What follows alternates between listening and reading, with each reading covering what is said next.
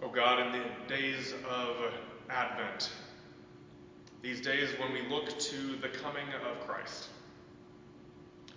startle us, O God, with your word. Help us to hear it anew, and may the words of my mouth and the meditations of all of our hearts, may they be acceptable in your sight. For you, O Lord, are our rock and our Redeemer.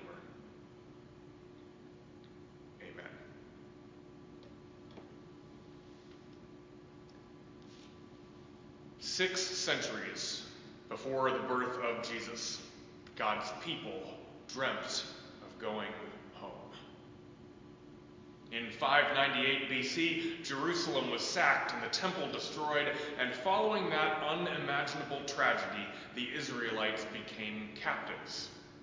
They were exiled to the city of Babylon.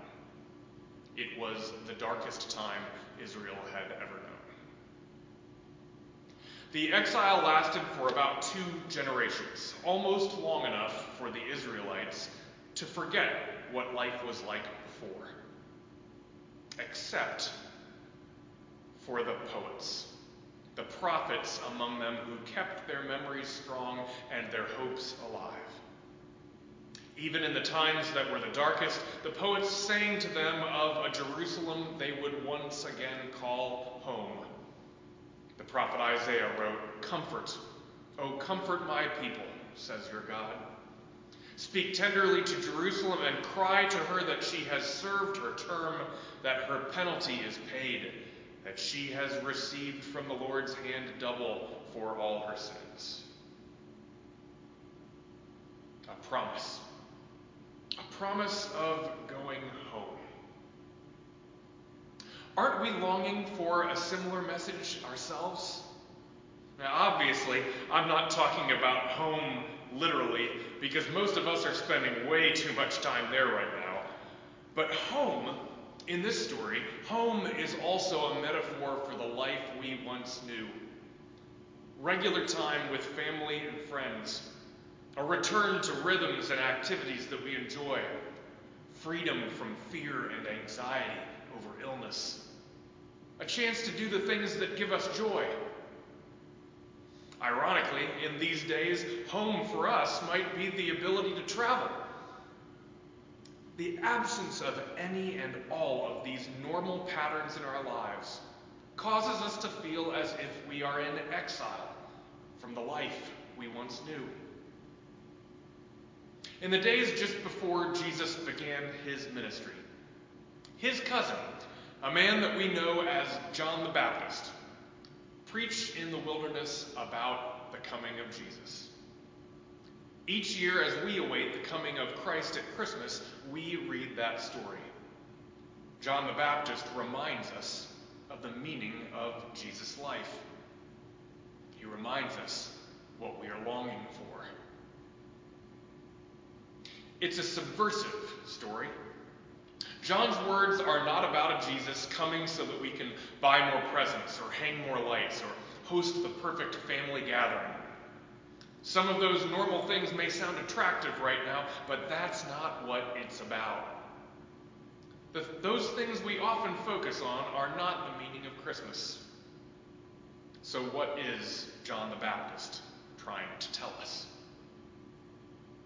When John talks about the meaning of Jesus, he draws on those words from six centuries past, words spoken to a people in exile comfort, comfort my people. John recalls these words because he knows that he is speaking to a people who are living in an exile of their own. In the time of Jesus, the time of John, the Roman Empire had made the Jewish people exiles once again this time in their very own home. An occupying power, the Romans, had taken for themselves all of the access to power and comfort. The only Jews who got a piece of that pie were the ones who sold their souls to the empire, who took jobs as tax collectors and corrupt religious officials, and who profited from the suffering of their own Jewish siblings the people who were coming to hear John the Baptist were not a part of that treasonous behavior. They were the regular people who were on the underside of it, eking out whatever existence they could in the midst of a bad situation.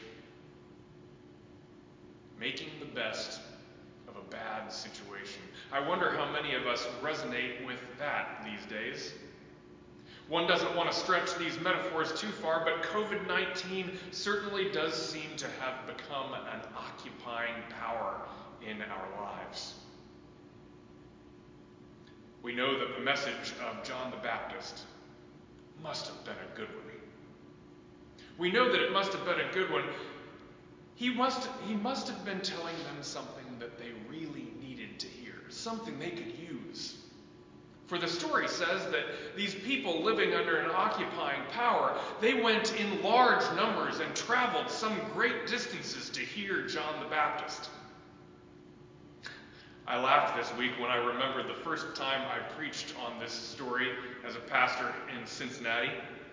I suggested that for entrenched Cincinnati East Siders, a trip to hear John the Baptist was no small effort. It was the equivalent of going to hear a preacher in Cheviot. Now, I'm not that funny, but it was one of the better jokes that I've told in the pulpit. And today, standing in this room all by myself, I'm imagining how Jimmy Fallon must feel night after night telling his jokes with no audience. What was John the Baptist saying that made them want to come out and listen? What was so good about it? What struck such a chord that they came, so many, from such a long distance to hear him? What about it made King Herod so angry that he would soon throw John in prison? What John did was that he found a way to tell them this. Even in these difficult days, there is still something to live for, and maybe even something to die for. And he said it with these words Prepare the way of the Lord, make his paths straight. He's remembering that poetry from Isaiah to Israel in exile 600 years before. A voice cries out in the wilderness, Prepare the way of the Lord. Make straight in the desert a highway for our God. Every valley shall be lifted up, and every mountain and hill be made low. The uneven ground shall become level, and the rough places a plain. Then the glory of the Lord shall be revealed, and all people shall see it together, for the mouth of the Lord has spoken it. What's so good about that message? I want to focus on the part John focused on. Prepare the way of the Lord, make his paths straight. As Isaiah said it, make straight in the desert a highway for our God. This is a word meant for people in the desert. The desert. The idea governing each of my Advent sermons this month is an idea I brought up to you several weeks ago. I said that darkness is God's territory. Darkness is God's territory. Christians often talk about the light. Let there be light, the light coming into the world, the glory of the stone rolled away at sunrise on Easter morning. These are the things that we talk about. But the reality that God does amazing things in the darkness. Jesus was born on Christmas night in the darkness of Mary's womb. He was raised from the dead in the darkness of the tomb before the stone was rolled away. In the beginning, when God created the heavens and the earth, the earth was a formless void, and darkness covered the face of the deep. Darkness is God's territory. God is at work there. All the biblical metaphors for things that are unknown to us darkness, wilderness, desert, places that seem to go on forever, that cause us to ask, when will it end? These things are God's territory. God knows. God can hold us, carry us, nurture us. Even in the desert, even in the darkness, God is there. I was in a Bible study this past week led by my friend Adam Clark. He's a theology professor at Xavier. He invited us to think about this same verse make straight in the desert a highway for our God. Adam Clark said that Advent is not just an historical event remembering the birth of Jesus Christ, and it's not just a future event looking forward to when Christ comes again. You know, Advent is something that happens in the present, the present, in us, in our hearts. It takes place not just once, but at every moment in our lives. Perhaps it takes place especially in those dark wilderness desert moments, like the times we're experiencing now. Here's the moment in that Bible study that was most helpful to me. When we talk about making straight paths, my hunch is that many of us think about moralisms or behaviors we must, we must correct. I will drink less. I will pray more. I will give to the person asking for money.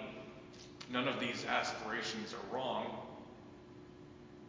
But the message of Advent is not that the crooked places are errors we have to correct.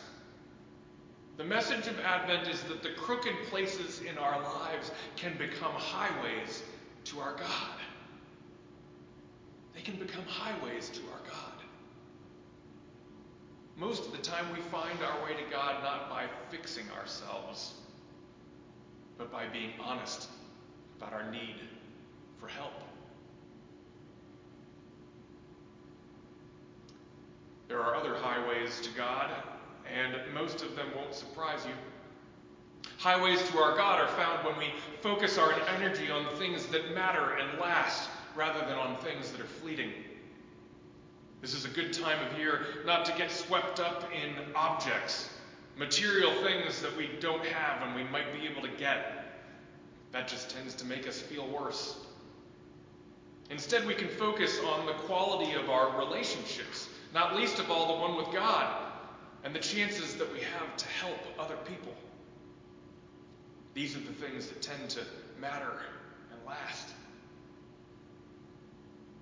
It's so easy to get discouraged and depressed these days, but there are signs all around us of ways that our Knox community is finding highways to our God and engaging in things that matter and last. We've been blessed by the ways you have responded to our mission and outreach requests during the pandemic housing families and feeding children, and keeping our mission partners' doors open when the needs are so great. We have found ways for our Sunday school children and our youth to continue to learn and grow and connect, even if it's on a cold day outside wearing a mask and distanced, or by something that gets delivered to home and used around a family dining table. The cards and phone calls and prayers that I hear about weekly are keeping the fabric of our community strong through the relationships that you share. And some of you have shared with us that in this time of virtual church, you've made new friends through a church Zoom opportunity you probably never would have met at an in person coffee hour Of course, our greatest fear during this time of so much disconnection is who we might be missing without knowing it. So if you have not felt connected to church or you know someone who is feeling that way, please let me know. Please reach out to them yourself. It is amazing the difference that any kind of connection makes in these difficult days. God is still on the move. Even in these times when so much seems to be standing still, God is still on the move. This week I heard a preacher named Leslie Callahan refer to Christmas as a miracle in a mess. A miracle in a mess. I can think of no better way to say it. The history of Advent is not a story about Mary the mother, it's a story about Mary the pregnant girl. She's balancing all the demands that she already had in her life, just like all pregnant women do. And then she finds herself carrying this child with all the physical and emotional demands that that entails. And then the occupying empire says that she has to travel with Joseph to Bethlehem to pay more taxes. And when they arrive there, there is no place for her to give birth and to lay the baby except in a manger among the animals. I could go on and on. It's a mess. But the shepherds and the magi come to see. They come to see the miracle. And so do all of us, year after year after year, because what we really want is not to see some perfect family having a perfect Christmas. What we want is to see people who look a little more like us, messy as we are. And we want to know that God still loves them. So maybe God still loves us too. So when we hear this story of John the Baptist, which many of us have heard before, when we hear John recall those words, prepare the way of the Lord, make his paths straight, and in case we feel like this year we don't have it in us to prepare much of anything, remember that these words are spoken not to perfect people living in easy times, but to messy people who find themselves in the darkness, the wilderness, and the desert especially in those desert places. There is a highway.